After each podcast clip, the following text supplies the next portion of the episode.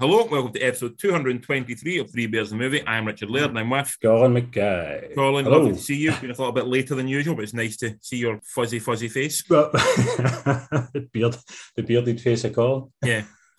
We'll get on. We'll actually get shit on to talk about tonight, so we'll fire into it very quickly. What are you drinking tonight of interest? I got Lorraine to pick this up for me on the way home from work. I said surprise me and she got me Cromarty Cowabunga. Oh, I've had that. It's nice. Yeah. Which I've never tried, but it's a bodacious pale ale, apparently. Obviously, yes. I'm all about bodacious stuff. Looks like quite... I don't know.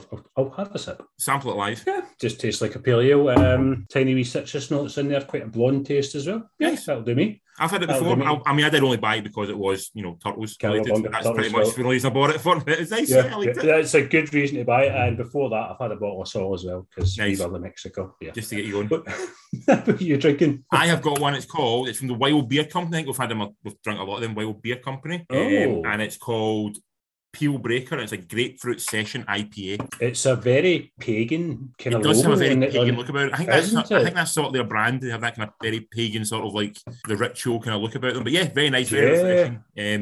Very nice. Very much like disco forklift trucks we get up here quite commonly. It's kind of like that. So is it English or Scottish or? I've got a feeling they're down in England actually, if I remember rightly. I'm not 100% sure, but I'm sure they're down sort of like possibly like Manchester area, possibly. Oh. I think so. I'd have to check it to be 100% sure, but I'm pretty sure they're down south. But I have to check it to be sure. But they are very, very nice.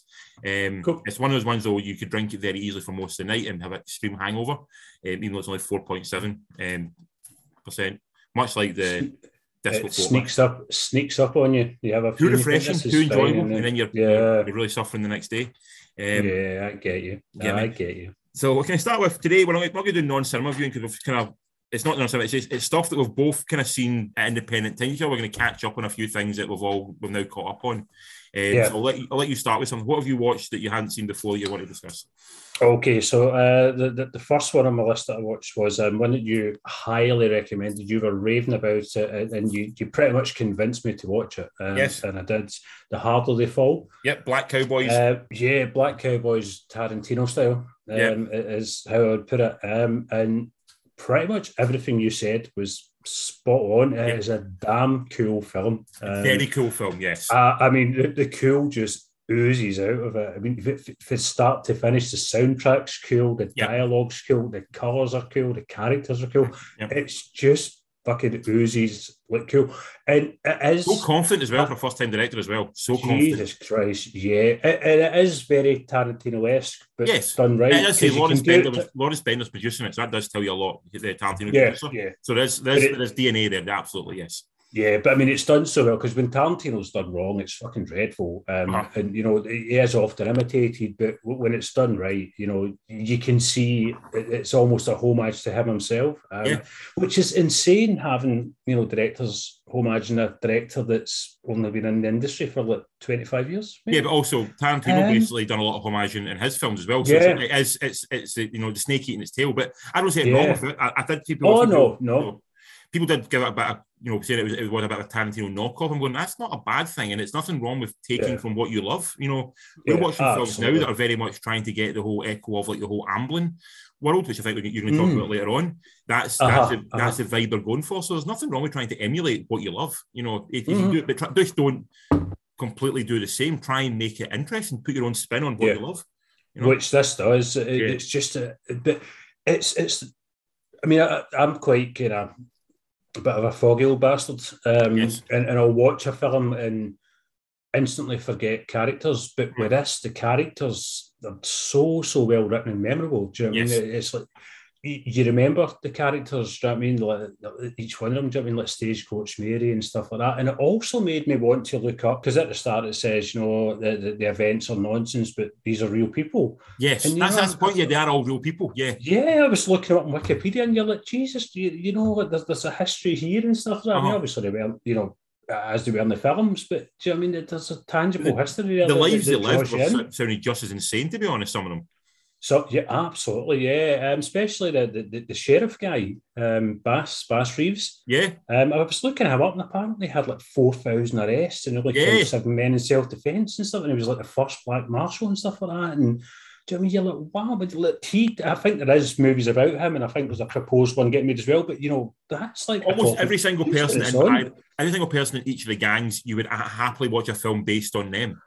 Absolutely, yeah. But it's amazing the way, I mean, I think the runtime's just shy of 2 hours. Yep. They cram so much in, but I mean, it feels fleshed out, nothing's rushed, and every character gets to breathe, and you believe in them, and you want to know more about them. I mean, it was a great film, and I'm really glad I watched it, and you done it entire justice. I think I've rated it 8 out of 10. I'm the same. I give it 8 out of 10 as well. And I've been recommending it to people as well already. Do you know what I mean? I'll watch this film, watch it. Everyone I spoke to, you know, told me to watch it. So, yeah, it's definitely one that a word of mouth will hopefully get it. I get it more and more recognition. Yeah. Absolutely. So I'm going to jump from one that you've recommended to me very highly. You were raving about a film called The Night House. Oh, yeah. Which starred Rebecca Hall. My film of the year so far, I think. Oh, interesting. Mm-hmm. So starring Rebecca Hall, basically she's a woman who's suffering from, she's basically in PTSD because her husband has just killed himself completely out of the blue in her mind. You know, there's no indication this was going to happen, and he shot himself, and now she's sort of suffering with trying to reconcile that and trying to understand what's happening and why it's happened. At the same time, freaky shit starts happening in the house where she thinks she might be getting haunted by his ghost. Yeah. I dug it. I liked it. Like, I would say the first 2/3 of it are a lot stronger than the final third. Like, the first 2/3 when it's sort of this woman sort of suffering from PTSD, trying to understand what grief is, trying to understand what her grief is, and trying to sort of reconcile what has happened, and finding out the secrets of her husband that she didn't know in life that is sort of maybe leading to his demise is really interesting. I really thought she was phenomenal. I thought Rebecca Hall was amazing doing that. And it was really quite a very pointed but quite astute touching on grief, but also never really labels it, never really tries to push it down your throat. It just sort of leaves it all very much hanging there for you to uncover and you to like sort of guys what you think from it. The final third, when it really ramps up the supernatural elements of it, I did lose a bit of interest. I didn't really enjoy that as much. Without too many spoilers, I think when it starts speaking, that's when it kind of removes you a wee bit from the previous 2/3. Yes. Yeah, I think that's what kind of done it for me. But Rebecca Hall's performance was that woman can act. She can act. I mean, I've seen her in a few things, and you were kind of texting back forward saying, you know, it's amazing that she's not hit, you know, the Hollywood highs yet. She seems to have just missed. She just seems to be one of those ones who sort of, she's always hung about. She was in Iron Man 2, you know, she was in Godzilla versus Kong. She's been in big films. She's never really punched through into that sort of A-list actor. Everything she does is very good, but she's always sort of. If she's the number one on the call sheet, the film will be like sort of mid-range and probably end up on DVD quite quickly. If she's like sort of fifth or sixth in an all-star billing, it'll do well, but she won't be sort of, people won't really talk about her. It'll be all about, like, you know, remember Iron Man or indeed remember Godzilla or Kong. So yeah, she is definitely an actress of definite renown and definite sort of talent. And the film itself it's a guy, I can't remember the film he'd done, but he'd done some other stuff in the past. I think he might have done that film, The Ritual, that we were talking about. The one, I think he did, yeah. And there's definitely echoes of The Ritual in it as well, which, and then also that film's dealing with grief and loss and sort of understanding what your role in that loss is. So it definitely, he has got themes that obviously he likes to repeat. I don't know if you'd have kind of fell into this as much as I did, but the song they play throughout it, I was. Wow, man, that song blew me away as well. I had to go and find out who it was and all that, and I found it and was playing it in Spotify and stuff like that as well. No. So even just like the use of music, the use of sound as well. It was a very constant soundtrack without being a soundtrack. It was just an underscore of soundtrack, which worked really well. Unnerving sound. But it was one of those ones. By the end of it, I was like kind of, you know, I think this is what it was about. And I kind of, you know, looked up to see what other people's thoughts were. And I think I was in the ballpark of, you know, kind of untangling it all and, you know, getting to, you know, here's what it all means. But it's quite layered as well. It does, it makes you think, and it kind of sticks with you. So there's layers, it definitely doesn't sort of just lay it all out for you. You have got to try and uncover them yourself, which is always a nice thing to have. But yeah, like I said, 2/3 fantastic, 1/3 a bit of a letdown, but overall it's a very solid, very enjoyable movie. Well, not enjoyable, it's a very worthwhile movie. Yeah, I'm still sticking with that so far. That's my movie of the year so far. Fair shout. So, okay, I give it a very solid 7 out of 10. If I was writing it, I think I gave it a 9. I believe you did. So. You were very high on it. Okay. Anything else you've watched of note this week you want to talk about?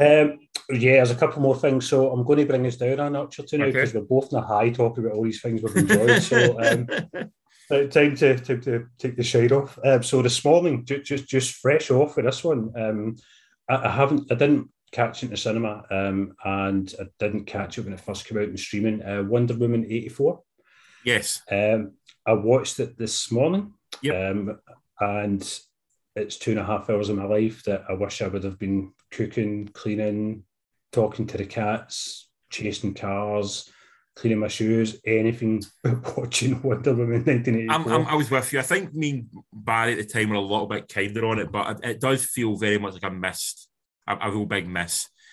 I really enjoyed from the first one, it felt like this seemed to lack it a little bit. She didn't. It felt like there's a story in it that you kind of go, if the roles were reversed, the story that her seeing the man as her ex boyfriend, if that was split the other way or swapped the other way, and it was like a man seeing a woman as his ex girlfriend, that's now a creepy fucking horror story now at this point in time. Yeah, There was just a little bit too much story in it as well. I found the thing that got me most was tonally, it just didn't know what the fuck it was doing. That's the problem. When you have so many characters doing different things, you didn't really know. Yeah. It's like, there's a real story with the Maxi Zeus character, the sort of the sadness and the loneliness that he's got and the suffering that he's got. But it just felt out of place with the sort of the comedy tone I try to go with absolutely. And it was, I was getting it. I mean, I was only about 45 minutes in and I was feeling frustrated with the tone. I mean, I genuinely I could feel my anger rising. I'm like, going to just, fucking pick a lane and just, go away with, one or the other. It's, the humour doesn't land. The drama doesn't land. The action scenes, I thought, were terrible. Yeah. They seem to insist on doing this slow-motion action shots. I'm like, this is goddamn awful. The CGI was lacklustre, to say the least. Did you like the first one out of interest? I loved the first one. Yeah, I liked the first one as well. I really liked the first one, but this was just a proper letdown. Kristen Wiig was underused in it. And dreadful when she was used. What's his face? The Mandalorian dude, Pedro Pascal. Yeah. He was terrible. I don't know what film. Again, I think there's too much. I think there's not enough. Either not enough story him or too much. He didn't really develop him enough. So his rationale and his reasoning doesn't make sense. It just becomes this arsehole, that quips all the way, but as you say, but there is a proper tale of grief and sadness and stuff for the character, but it's just they don't let it breathe at all. So I've been wanting to watch it since it came out, and I was really excited, looking forward to it, and 2.5 hours later I was a steaming, raging mess. I remember not really, I didn't enjoy it much as with her. I did watch it at cinema. I got it on like VOD when it first came out on like Sky, and I remember annoyingly when I watched it, I remember pausing it and going away and doing something, come back to it. I remember being a bit bored by it. Yeah, which isn't good. And I feel like if I was in the cinema, I think I'd be looking at my watch. And for a film like this, when I really enjoyed the first one, this felt like this should not be where I'm at with this film. Yeah, and also there's kind of idea of the 80s, the whole 80s concept was, I mean, like Stranger Things, when they done the 80s, you felt nostalgic. This just didn't seem to grasp this. This didn't really play into the 80s at all. It just it didn't really do anything that was particularly 80s. He was never wearing anything sort of really garish. She always looked stunning. Just like, well, where's the sort of the kind of embarrassment of being like, 80s looking really silly and stuff like that, or even just bringing some 80s music. There wasn't even any good 80s music in it, to be honest. There was no real needle for 80s music. No, there wasn't at all, none at all. And initially, after watching it, I thought, I'm not going to be a total dick. I'll give it 5 out of 10. And then I went back and changed it to a 3 out of 10. So. Oh, harsh. But fair. I'm kind of with you. I think I was slightly kind. I'm trying to look back to what I was with it. I'm maybe slightly kinder on it, but I don't think I was much kinder on it because I was much the same. I just found it a little bit dull, to be honest. And I think that's one of the worst things. When you make a film about this and bring in all these kind of characters who are like so and with so much depth and understanding, and you make it dull, that's almost a bigger crime than anything else. And that feels like you've really wasted the character at that point. It's DC as well. I think more and more I'm just thinking the couple of successes they have had are flash in the pan. Yeah. They're just so inconsistent. I mean, you've got Aquaman was decent, the first Wonder Woman was decent, and possibly the Snyder Cut is decent. Yeah. But out of that, everything's been pretty shit. I gave it 5 out of 10. 5. Would you change that, or would you? I haven't rewatched it. Right. I have no real interest in rewatching it, but I wouldn't imagine myself giving it much higher than that. Which I think says that I think when hardcore geeks and nerds like us don't want to rewatch material written for hardcore geeks and nerds like us, that's a problem right there. I think exactly. Definitely. So yeah, Wonder Woman was absolutely shit. I will swing for one then as well. We saw it recently. I finally got around to watching it. Now all the dads have been to the cinema and seen it, much like yourself. I went and seen Bond 007. No Time to Die. Not a Bond fan. I never really have been a Bond fan. My favourite Bond is still Golden Tomorrow Never Dies, because it's got Terry Hatcher in it. You shallow bastard. She's Lois Lane, man. Give her some respect. So I like that's my Bond love lies, and everyone else tells me that is a terrible Bond, but I'm like, fuck it, I like that Bond. This one, it's a fine action film. It's enjoyable. It moves at a better pace than I thought it would. It does get kind of stodgy in the middle, but it does move mostly well enough that I was engaged for most of it. Yeah. Not loving anything particularly, but I was enjoying it. The only thing I really loved in it, and I thought she was amazing, was Ana de Armas playing the sort of... She stole the fucking... She was in for literally 10 minutes and actually stole the film from him.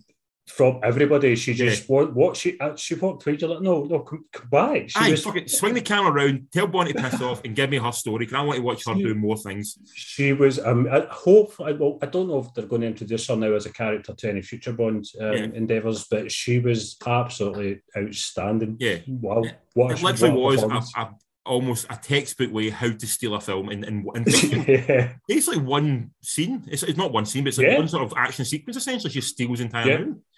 I don't even think it was 10 minutes. I'd maybe was as bold as to say she was in it for about 7 or 8 minutes in total. And she just, she was like, here's how it's done, bye boys. And just absolutely brilliant. The way she disarmed Bond so quickly and just made him, show him up to be the absolute kind of like almost like idiot that he can be. Like she just sort of completely like, fucking that was awesome. I really enjoyed that. I thought the bad guys a bit underdeveloped, didn't really show much of him, because you didn't really see him until the final third of the movie. Yeah, totally. They kind of gave him a wee introduction at the start, and they were interested. It was like, oh, this is an interesting character, and then just going to see him again. I thought the Ralph Fiennes story could have been explored more. I thought that was an interesting story. They could have maybe got into more. This guy who's sort of at the head of the MI6 or the hell it is, MI7 whatever that is, Bond is in, and he's sort of struggling with the idea of what he's done has had real world terrible repercussions. They didn't really touch upon that enough. And the things I did kind of like about it were the things when it did sort of branch off into being a different thing, like the stuff with the other 007. I thought, that's interesting. When they took Bond away from being in MI6 or the hell he's in, they take him away from that and they make him sort of more an independent contractor. I kind of enjoyed that. But then basically within the first hour, they've tied it all back and he is back in MI6 and he is...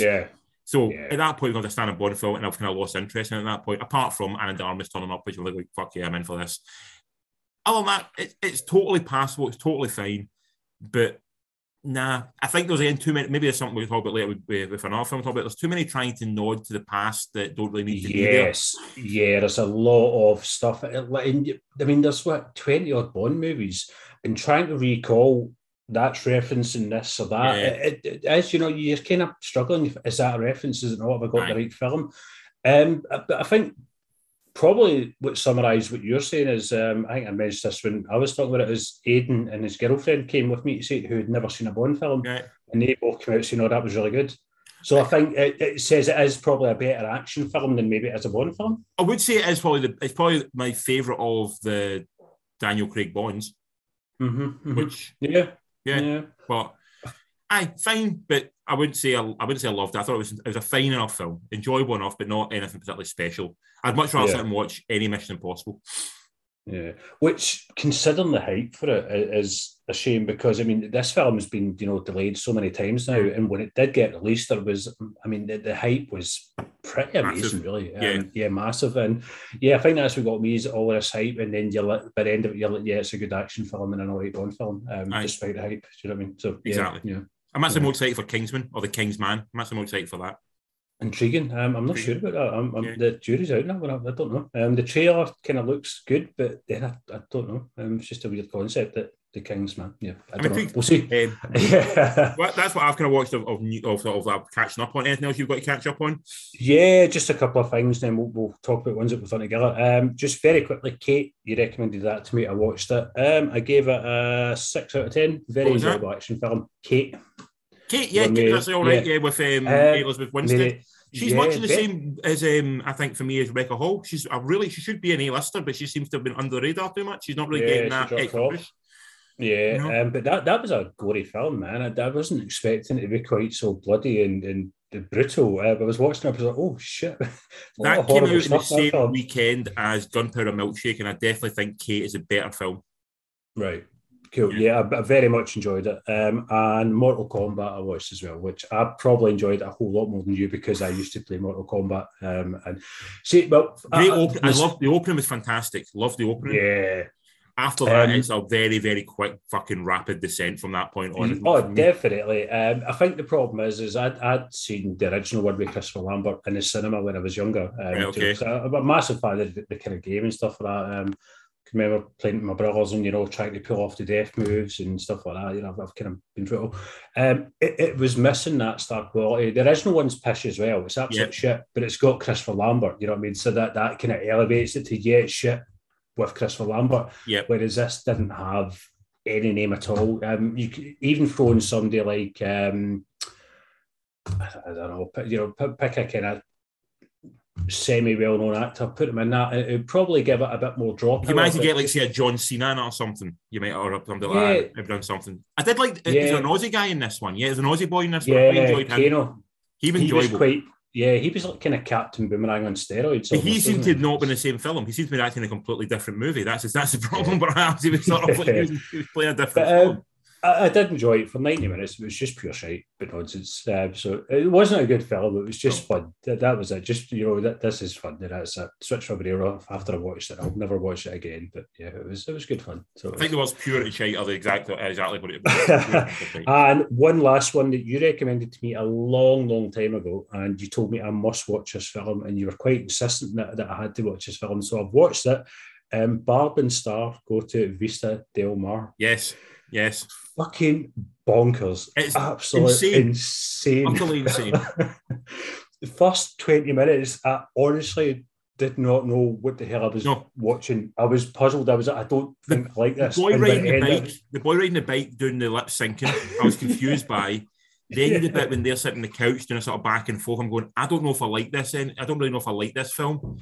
And then it pretty much cuts to space. It goes to you think it's space for a bit. Do you know what I mean? It's bizarre, a fucking bonkers film. Any film that gets Jamie Dornan singing to a seagull, which quite possibly be my favourite thing of this year.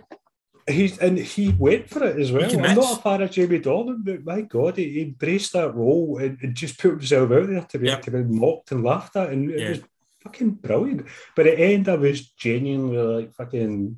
And all this movie, and also it's the new catchphrase in the Mackay MacKillop house is "tip flapper." So it's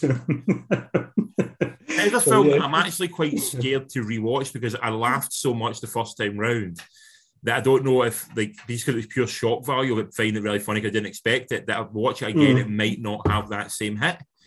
I hope it does. Maybe actually, yeah. Maybe. So I do want to rewatch it, but I'm sort of very sort of tepid at rewatching. I just wanted to remember. I want to remain as this piece of utter genius that just no one really saw. It didn't get really. It didn't get screened for critics because people always didn't know what it was and thought we were going to get an absolute kicking, which I can imagine it would get a kicking because it's really hard to describe what it is. I know people who have watched it who fucking hated it. But then I know people who like yourself and another friend of ours who watched it and said he was on the ground like utterly rolling at it. So it does. It's got a hit in the right way. Yeah, it gave me the same vibe as Greasy Strangler. You get it or you don't. It's not.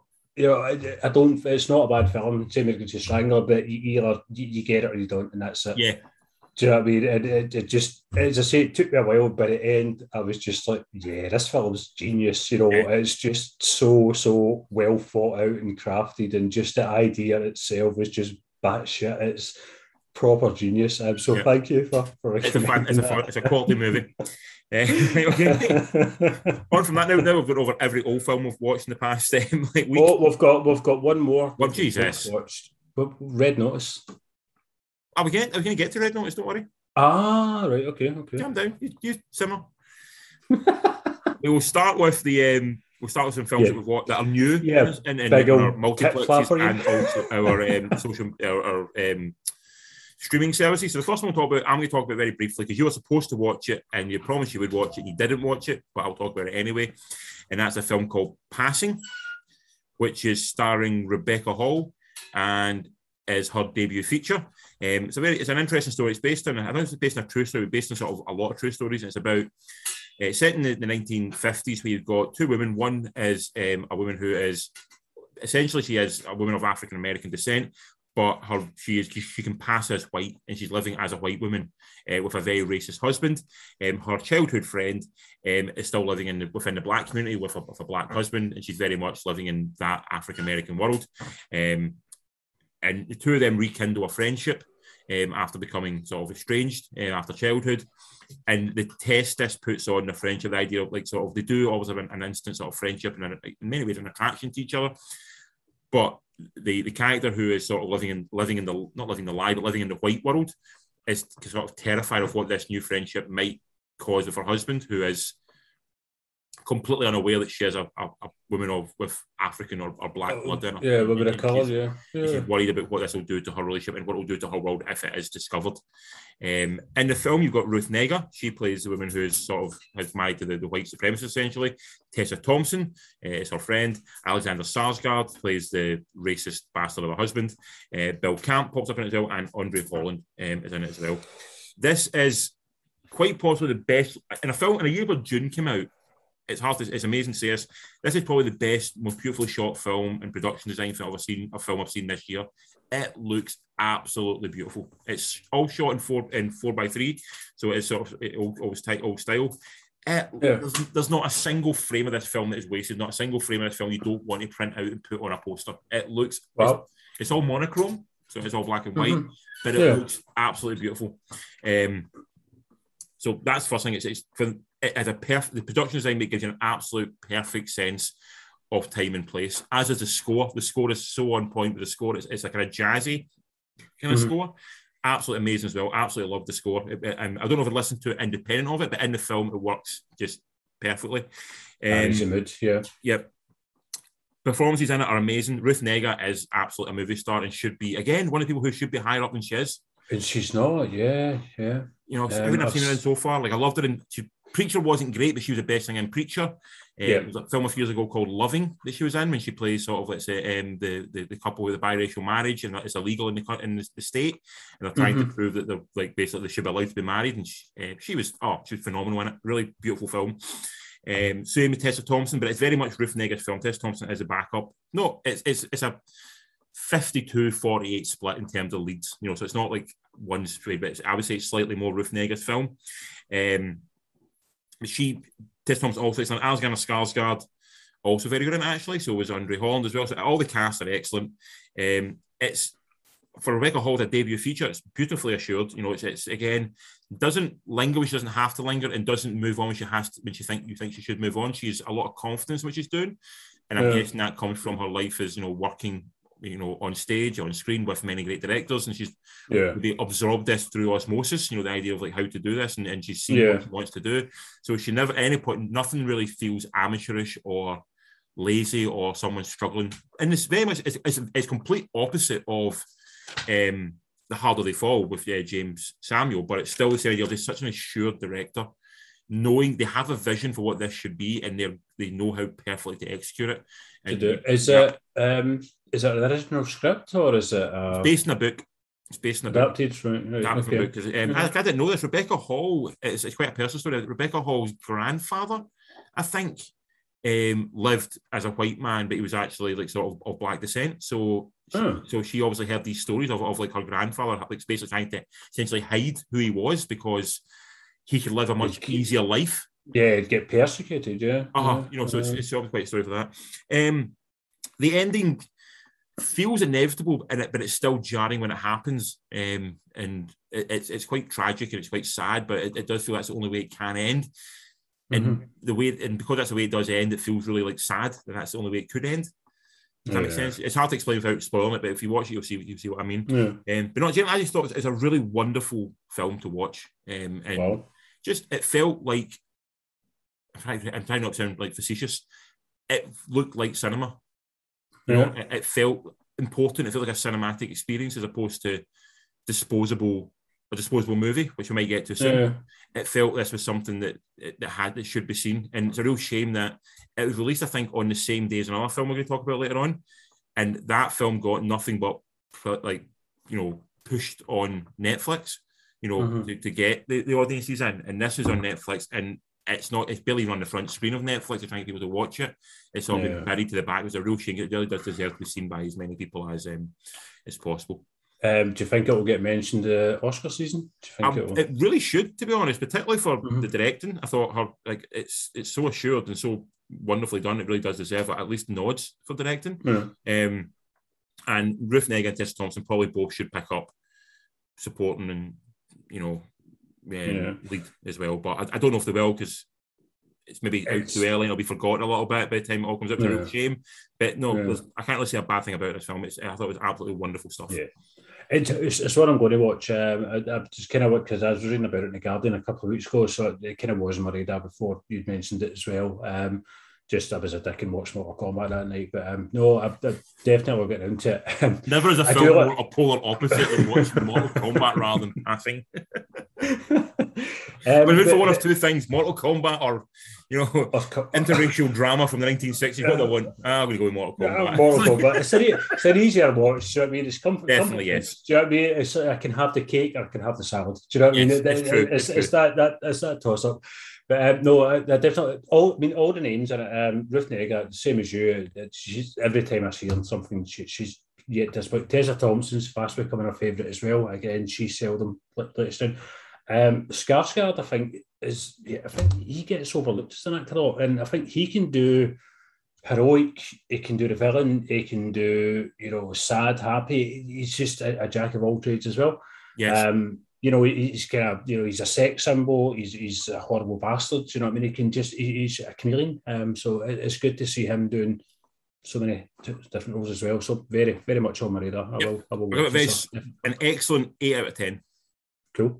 Good score. Okay. And hopefully we'll hear more about this in February for the Oscars. Hopefully. Yeah. On from that, the other film that's on Netflix this week that was released at the same time as Passing, I believe, and that is a film called Red Notice. Directed by Rawson Marshall Thurber, who did the film Central Intelligence and Skyscraper with our man The Rock. But his best film to the day is still, for me, he's done Dodgeball. Yeah, which I think is great, isn't it? Dodgeball is a fantastically funny film, which I do reference more than I probably should. So he's done Dodgeball. The plot of this film is there is a thief who is apparently the best thief. He steals something. He's tracked down by an FBI profiler, not an FBI agent, an FBI profiler. But then they both get framed. They're put in jail while the real greatest thief in the world tries to steal another thing. They're trying to get out of jail in order to stop this thief and prove that one of them is innocent. And that's essentially the plot of the film. Pretty much, yeah. There's not much of a plot to it. I don't think it's made for its plot, I think. No. It's entirely disposable. In the film, you've got Ryan Reynolds, Dwayne Johnson, Gal Gadot. It's a very powerful front three. Not much behind the front three. You've got Rita Iraya, who I do quite like as an actress. She's a sort of other FBI agent, the one who's tracking them. She was good in it. I enjoyed her in it. And also you get Chris Domitopoulos, who is the main sort of Greek bad guy. The the guy that's trying to steal from. I'll let you start with. What do you think of this one? I really enjoyed it. For fuck's sake. It was pure nonsense. It, like I said, the plot was disposable. Do you know what I mean? It's such a generic plot. But I thought it moved quickly. It never laboured. I mean, the action scenes were fast. You know, they just kept coming and coming, and you never really. I found anyway for me, I was never bored or not entertained because it was just silly all the way through it, and there was always something happening. I mean, let's move on to the next city we're going to, and you know, jet setting an action scene and stuff like that. And it was just pure popcorn fun. It wasn't. I'm not saying it was a good film. It was just pure throwaway nonsense. It was enjoyable. Just sit back, enjoy it, and let it wash over you. And when it's done, you're like, I enjoyed that. And that's it done. But yeah, I just thought it was pure nonsense popcorn. Couple of beers, a packet of crisps, and just sit back and relax. You didn't like it. I thought it was terrible. Honestly, I thought it was fucking awful. The Ryan Reynolds shtick is getting very old with me now. I need to do something else. Yeah, definitely. It's smarminess is becoming old. Dwayne Johnson, there was no humour to Dwayne in this. It's really odd. The two films that he's been done, Skyscraper had the same problem. When he's almost playing it straight, and I'm like, that's not what this film needs. It needs something a bit more wink and a nod to the camera. Yeah. Gal Gadot was slightly more playing against type a little bit. I would say she's a little bit more charm to her. But I, much like Wonder Woman 84, I did Wonder Woman, the first one, I don't know if Gal Gadot is a good actress. I don't think she is. I've said this before for a long time, and I'm not convinced she is. She's good in Wonder Woman because... She looks the part. Yeah. But I don't know if she's got much range and much... But this, I actually thought in this one she was actually not bad in it, so I thought she was better than the other two, to be honest. The action scenes... They don't really make much sense, and there's not a really great geography with the action scene, so I was a bit kind of muddled by what was going on sometimes. Also, some of the green screen stuff was fucking horrendous. Like the scene in the bull ring was absolutely embarrassing. The green screen, it looked like they were shooting it like for a YouTube video. It looked absolutely atrocious. I didn't even notice. Oh my god! I was just involved in it. This film cost $30 million more than June. It's the most expensive Netflix production to date, I believe. And I'm going to go with the most of that money is spent on the salary of Ryan Reynolds, Dwayne Johnson, and Gal Gadot. I don't think it's done in production because there's some really glaring omissions. And also, this is going to sound like a real kind of minor niggle. But see when both lead actors are fucking hawking their own booze. That annoyed me a wee bit. That did quite annoy me. Although I did, just a wee quick side note, as we sometimes do, I was down the West End last week. Yep. And I passed one of these wanky liquor stores. Yeah. And I seen a bottle of Aviator Gin. Did you think to buy it? No, did I? No, I'm not fucking going to. I don't drink gin for a start. And I'm not giving Ryan Reynolds any more money than I already have for his cinema outings. But I was just like, oh, Aviator Gin. He makes more money off that than he does off his movies. I would not be surprised, honestly. Same with The Rock. He'll be making a fortune off a $10 million as well. But, I think... It rushed to a conclusion that really didn't... It beasted towards a conclusion. But it left enough room for a sequel if you wanted to do a sequel. First, there'll be another one. I guarantee it. And it'll be soon as well. It won't be... It'll be like 2022. It'll be another one. This just felt so disposable and so... like paint by numbers that it offended me and how bad that was. That's right. Yeah, like it was so much a product of a studio system. You know, it was literally like a conveyor belt. It's just you could almost see the monkey churning the. That's what it felt like to me. It just felt it offers nothing. It doesn't give anything. It's just pure. Just fucking... It's all it is content. That's all it felt like. It was just pure content. Absolutely. As I say, the plot was redundant. Do you know what I mean? And it's just... the plot's an excuse for action scene. Just like, how can we move it to the next action scene? That's ridiculous. Yeah, fuck it. We'll do it anyway. Yeah. On to the next action scene. And what you were saying, spot on, it's weird to see The Rock kind of taking set third place, I would say, in terms of kind of jokes and stuff like that. He was almost a straight man to the other two. Yeah. And in terms of even action as well, it wasn't really full on action mode as well, which is strange. Yeah. Because Dwayne Johnson, he's just shut off and, there was none of that at all in this. There's also this weird thing this now of when you have these sort of like buddy comedy things or buddy sort of action films, when the two lead people in it need to have equal billing and equal time and equal sort of fullness. When always a joke was, there's always one who's sort of different from the other. That was always a joke. You have like Riggs and Murtaugh, one's crazy, one's tired. Yeah, yeah. That was the idea. They two, they're always different. Even something like, one I would compare this to this, I think this is what the tone this film was going for and didn't get anywhere near it, was True Lies. That's the tone it was going for. So in that film, you've got Arnold Schwarzenegger and Tom Arnold. So you've got one, the ultimate human, essentially, and then you've got, Arnie. So it's like, you've got this sort of like these two that juxtapose against each other.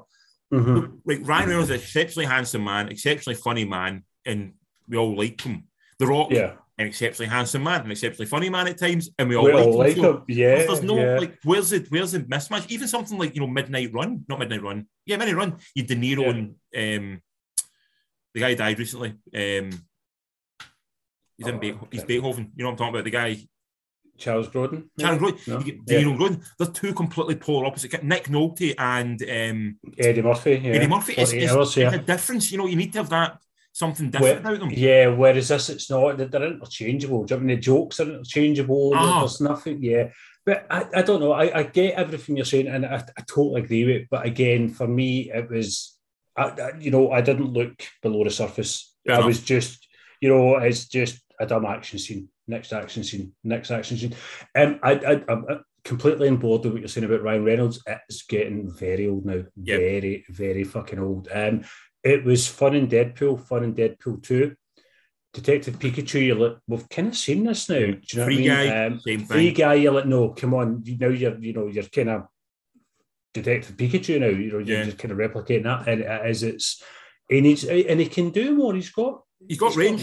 Ryan Reynolds can act. I feel like he found a stick, and the stick obviously makes some money. But I'm fed up with it now. Yeah, I'm getting a bit tired of it. And I just hope it doesn't tarnish, because I think he's still intending on doing X-Force, and at some point we're going to have Deadpool in the MCU. Yeah. And I just hope by that point it's not overstayed. It's welcome. Hopefully not. It's a bit out of 10. What are you giving it? I would give it a 6 for pure entertainment value. There's nothing. I'm just looking at, as I say, like, if I'm looking at the ocean, I can't see the fish under the water, I can see the waves. That's it for me. Okay, yeah. I'm going 3 out of 10. Oh, you fucker! So I give a film 5 out of 10 if it looks well done. If it looks, then this film at times looks so fucking horrendous, I can't even give it that.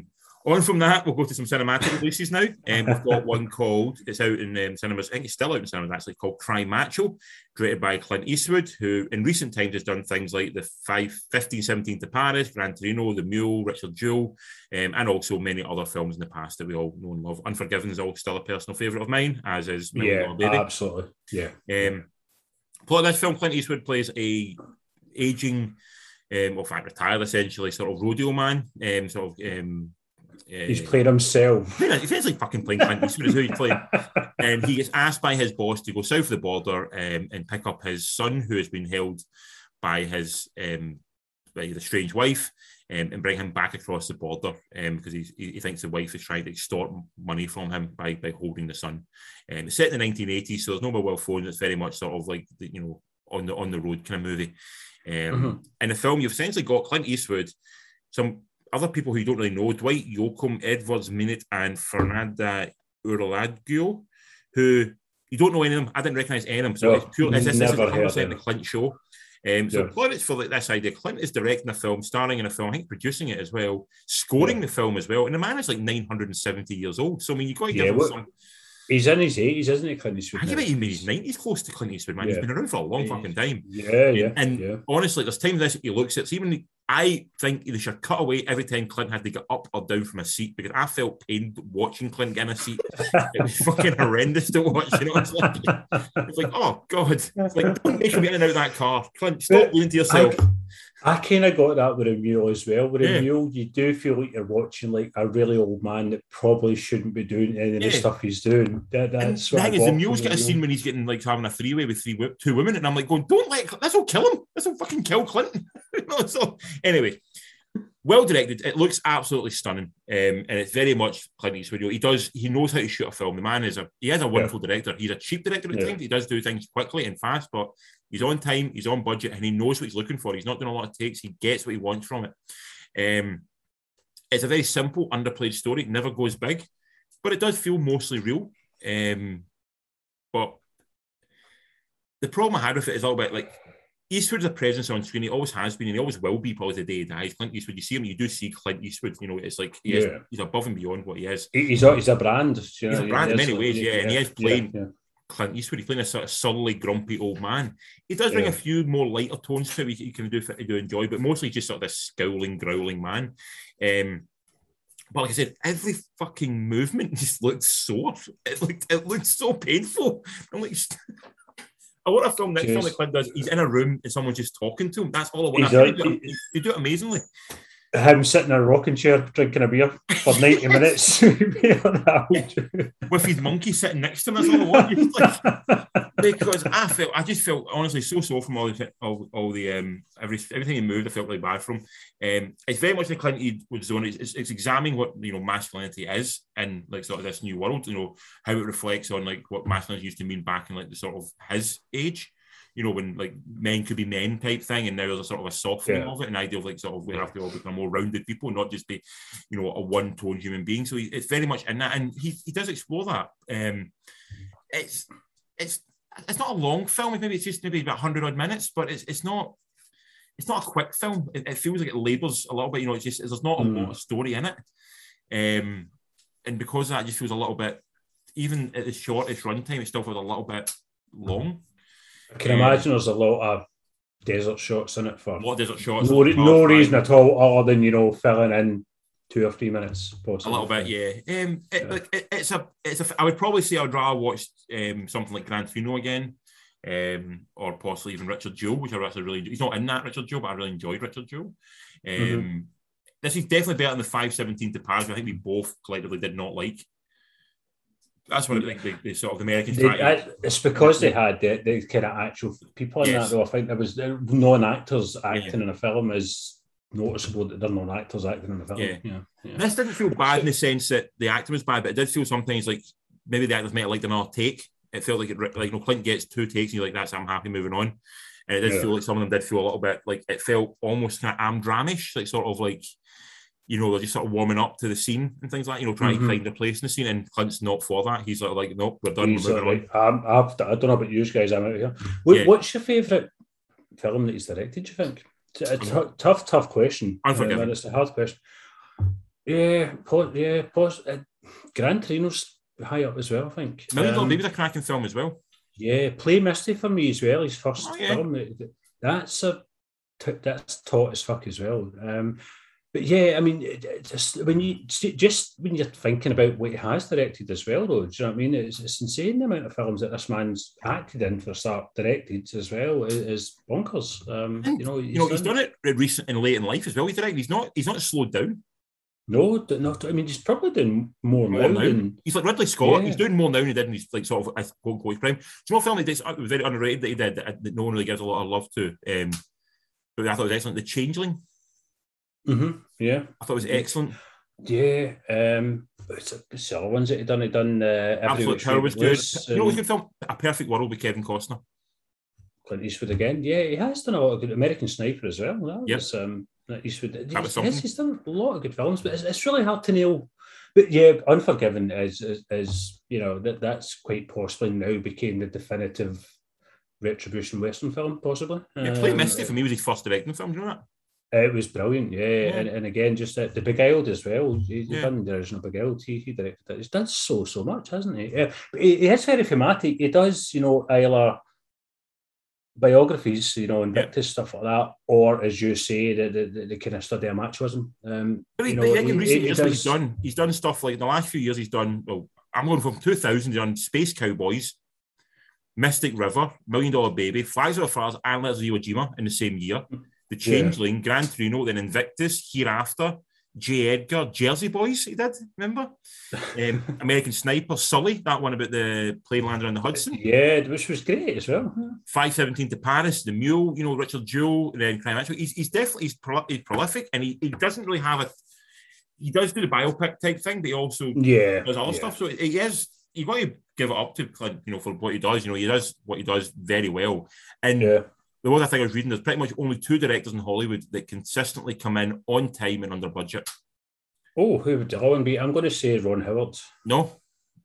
Someone who's a similar age to Clint. Who? Ridley Scott. Ridley Scott, that's the two names. Ridley Scott, consistently, both of them come in under budget and on time. I think Ridley Scott finished last year with like 10 days spare shooting. Well, so you want it done. You want it done quickly, but good. That's your meant to go to. Well, yeah. Anyway, Cry Macho, it's worth a watch if you get for Clint Eastwood was over. It's worth a wee look. But I give it a 6 out of 10. Again, average. And again, I think it does feel like if you've seen, I'll probably say Gran Torino, you probably know, and maybe The Mule, you know. I think that's exactly The Mule you get from this film. It's definitely much in that world, yes, 100%. Yeah. And I don't know if it's shown much. I do still want to see it. I didn't get to see it last week, but I know it kind of dropped off really quickly as well. It started out with 3 screens, I think, and went down to one very, very quickly. One on a Tuesday morning at 2, like 6 in the morning or something, yeah. Do you think Eastwood appeals to a broad audience? Well, that's what I was thinking, because I know a bunch of younger guys who did really like Gran Torino, but I don't know if they're looking at the name of Clint Eastwood as director and going that that's something I want to watch. I don't know if people look at it. I don't know if people respect his directing ability as much as they should. You know, he still seems to be an actor. You know, I don't think has he ever won a directing Oscar? I don't think. Maybe Unforgiven, surely. Million Dollar Baby. I know that won Oscars, but I don't know. You're right. Yeah, Million Dollar Baby. Actually, yeah, but he doesn't seem to be quite as, for me, given as much credit as a director that he should be given as a director, because he is an excellent director. I'm looking to see what he has won an Oscar for, actually. Yeah, Million Dollar Baby, he won it. And surely Unforgiven got him an Oscar. Surely. He must have. Yes. I remember Unforgiven got one as well. You're absolutely correct. Yeah. I remember a few years ago letting Aidan watch Gran Torino. He must have been about kind of 15, 16 at the time, and he enjoyed it. But he watched it with no knowledge at all of who Clint Eastwood is. So, you know, he was just watching a film about a grizzled old man that, you know, was, you know, fucking this drama unfolding. Whereas for me, I've got a real love for Clint. I mean, I was a kid in the 70s, you know what I mean? I think you remember who Clint was. You remember as he is the ultimate cowboy. Maybe our dad and our grandparents had John Wayne. That was their cowboy. Yeah, for us, our ultimate cowboy is Clint Eastwood. That's who we imagine. It's Sergio Leone version of Clint Eastwood. That's ingrained in us. Yeah, definitely. And then even things like Every Which Way But Loose and stuff like that as well, which was a bit kind of lighter and stuff. But he had a monkey. He had an ape, sir. He had an ape. Yeah. But I would actually go as far to say is that I'm like probably quite a massive Clint Eastwood fan. There's not much his work that I've not seen, I'd probably say. I'm the same. Actually, I think about it, I've actually seen probably most of Clint Eastwood's work as a director. Maybe not as much because there's a gap in my watching of his film, his acting career. There was a lot of film he done for money at one point back in like sort of the 80s. So he was very much a guy for hire. But in terms of his directing, I've definitely seen pretty much all. I've not seen that first one weirdly, but I have seen most of his directing output. I remember back in, this is probably, I'm going to say 84, 85 maybe. Watching Pale Rider in the cinema. Oh wow! Do you know what I mean? So I'm like, yeah, I mean that's, you know, a proper fan of Clint Eastwood. I think a lot of guy who can consistently direct himself well. Yeah, he does. He knows who he is, and he knows how he can, you know, where he sits in relation to the camera and stuff like that. Absolutely, yeah. Just don't let him up and down as much, Clint. Just honestly, when you watch it, you'll be saying, you're going, Clint looks in pain, man. Just let him sit down. Did you not kind of feel the same with? The last Rambo film there with Stallone as well. He looks constantly in pain, yes. Yeah, you're old. Do you know what I mean? And it's, stop doing what you're doing. Yeah, and you're like, no, it's Stallone, and you're like, no, I know it's Stallone, but, you know, this is an old man. Do you know what I mean? An old man, yeah. And he's doing another Expendables film, and you're like, fuck. Gee, you know, exactly, oh, fuck. I mean, the last one had, like, Harrison Ford and shit, you know, I mean, it was like the... I'm worried, like, Harrison Ford's doing Indiana Jones, I'm going, those stuntmen are getting put to work in that film. It's not, it's crazy. I mean, I kind of, it's bold, and, you know, kudos to them for, you know, putting these old fuckers forward as action stars, but it's going to be interesting to see how, what they do and how they get them, you know, fucking jumping about and swinging about and stuff like that. So anyway. It's definitely intriguing. Speaking of people and nostalgia, as we are this now, we're going to move on to the last film of the week, which I've not seen, but you have, so you've got to be very spoiler-free on this, and that's called Ghostbusters Afterlife, directed by Jason Reitman, who is the son of... Ivan Reitman. Ivan Reitman, who directed Ghostbusters. Ghostbusters, yeah. Jason Reitman has had an interesting career. He did a film called Juno, which I thought was lovely. Up in the Air was excellent. Done a film called Young Adult, which I think is phenomenal. Then he's had a bit of a downward spiral. He done something called Men, Women, and Children, which was not good. One of the probably I did not like that at all. Yeah, that was artsy fartsy shit. One of the few films that actually came exceptionally close to walking out of, and I say that very wholeheartedly with a really heavy heart that I don't do very often. I came fucking close to walking out of that film. They also done something called Labour Day, which wasn't that well received. If you remember the one with Kate Winslet and Thanos. Josh Brolin and sort of like he's in just imagine Pharos actors. That one. So he's a director who I think he's been at one point he's a bit of a sort of critical darling with his first sort of opening salvo. Thank You for Smoking as well. But then ever since he's had a wee bit of a kicking now and again since then, in terms of like sort of some of the films he's done. And I think this can maybe follow suit a little bit. Done a film called Tully a few years ago, which I thought was terrible as well, or Final Terrible Third Act, sorry. Did come back recently with The Front Runner with Hugh Jackman, which I thought was a bit better. But anyway, up and down career. Definitely a great start and a very dodgy middle, but he's trying to pull himself back. Interesting, a man who said he would never touch the Ghostbusters franchise. Obviously, he was so, so synonymous with it. So I'm unsure if him doing this strikes of a man come to terms with like who his dad was and sort of come to terms with that, or if it's a swing for desperation of like I need to get something on the board, possibly. Unsure. I think that's a really good kind of food for thought actually. Probably about both. After seeing the film, I'd maybe say there's definitely love there for the original material. But then I mean it's a cash cow as well, Ghostbusters. So in the film you've got. Well, give the rough plot of the film. What's the rough plot of the film? Right. Well, quickly before we start, I just want to go on record as saying I think me and you are kind of part of the 1% of the population that actually enjoyed the so-called female Ghostbusters film. 100%. I thought it was a very fun, well-done film. Absolutely. I was all on board with it, and I still get defensively angry when people shit on it. You know, like, fuck you. You've just been a dick. And I hate people who say don't like it. It's not because it's women, but I just don't like it. I'm going, well, why do you not like it? Give me a reason why you don't like it. This involves the fact they don't like the idea of women Ghostbusters. I'm like, fuck off, get the hell. Yeah. So the first thing is, tonally, the female Ghostbusters is much more aligned to Ghostbusters 1 and 2 than this new one is. This new one, it's really hard to do this without spoilers. I'll give you the IMDb plot. You can tell me how close it is to okay. You can tell me if this sums up the story. Okay, I'll give you the IMDb plot. Go on. When a single mum and her two kids arrive in a small town, they begin to discover their connection to the original Ghostbusters and the secret legacy their grandfather left behind. Yeah. That's so it's a film of two parts. There's your Stranger Things element, so it's catering for the Stranger Things audience, you know, kind of tween audience, you know, kind of small town, and it kind of does feel very, you mentioned it earlier on, very Amblin, very Spielberg at times, set in a small town, bunch of kids grouped together, you know, and go and fight the kind of evils in the world. I get strong Super 8 vibes from it. At times, yeah. Definitely Stranger Things vibes as well, and possible Goonies vibes too. Take your pick, basically, any movie like that, and it kind of... There's a genre, that early 80s or mid-80s Amblin family film that sort of felt a wee bit more subversive, a wee bit more than just a kiddie film, felt a wee bit more into it than just a, you know... It also is a massive fan service to the originals. Sometimes annoyingly so.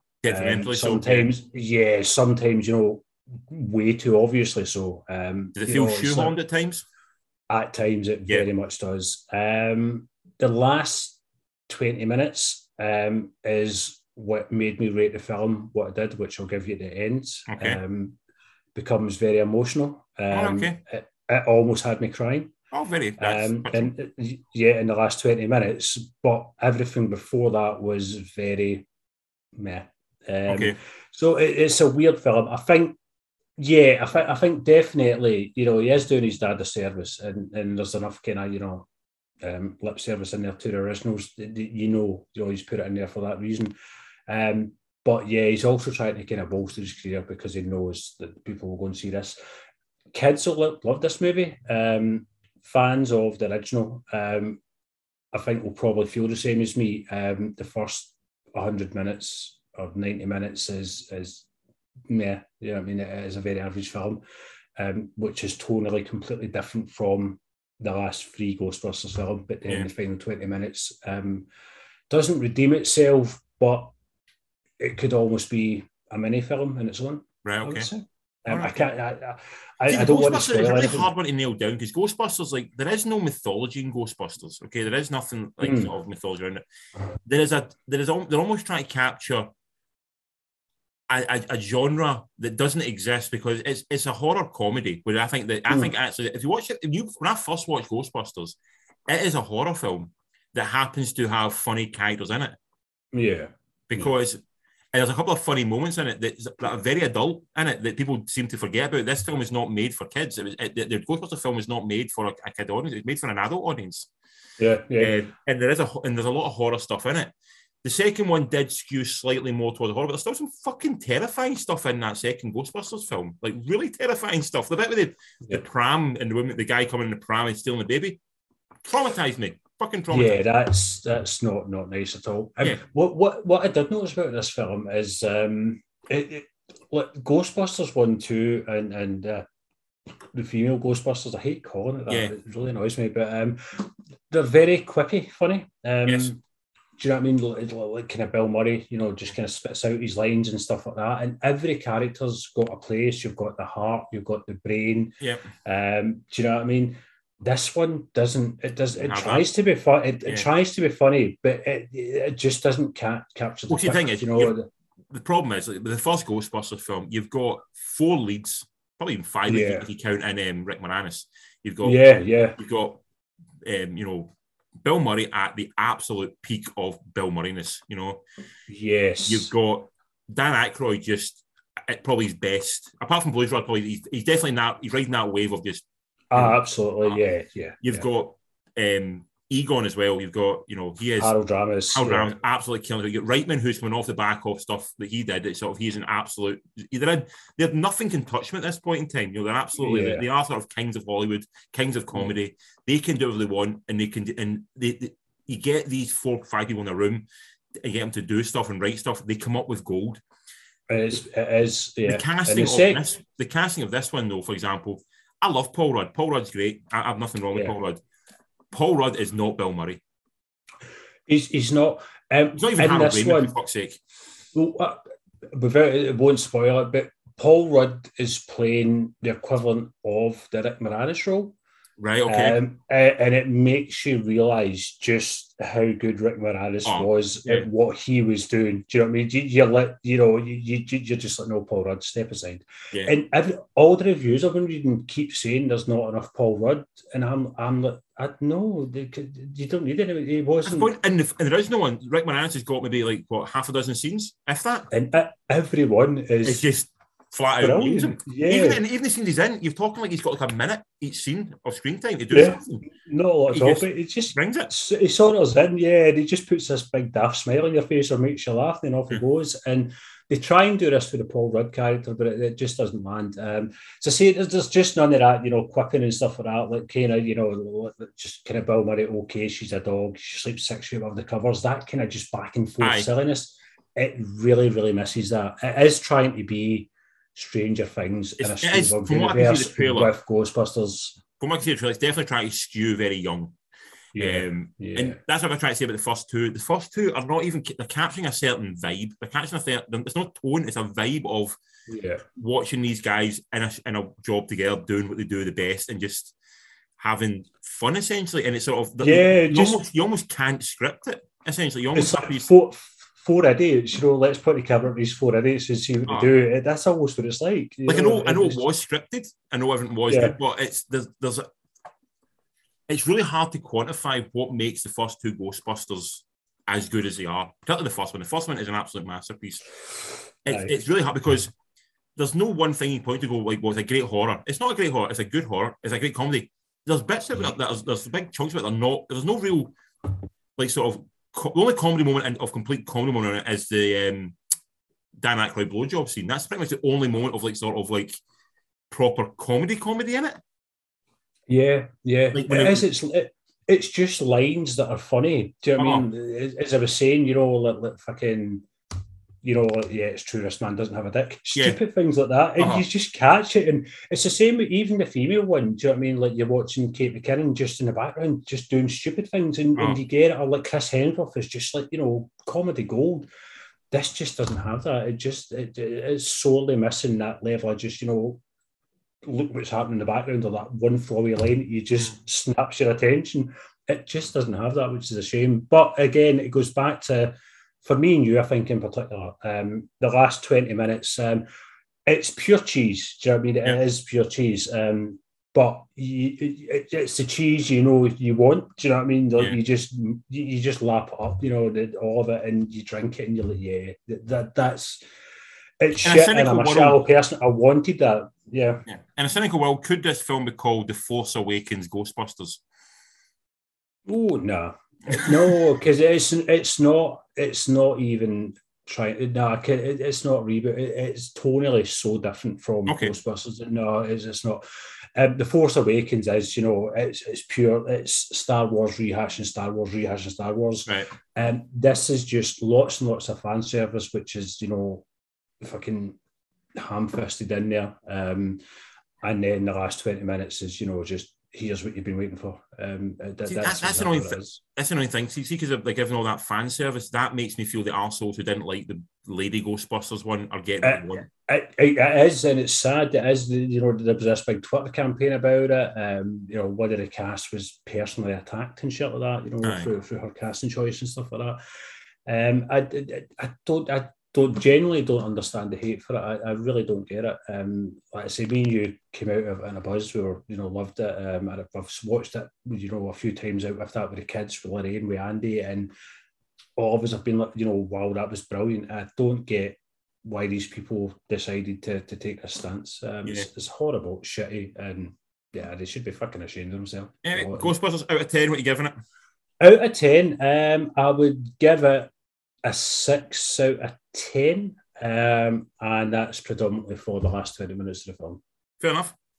From what I've heard, you're not 100 miles off what I've heard from other people, so I'm intrigued to see it. I will go and see it this week. You will enjoy it. It's not a bad film at all. As I say, it's just, you know, there's parts of it, you know, it is like you're trying to make a Ghostbusters film, but it's maybe not the Ghostbusters film that we were expecting to get. But then they don't have to make it for me. They're making it for an audience. Yeah, exactly. Not everything has to be for me. My time has passed, as we discussed it off mic.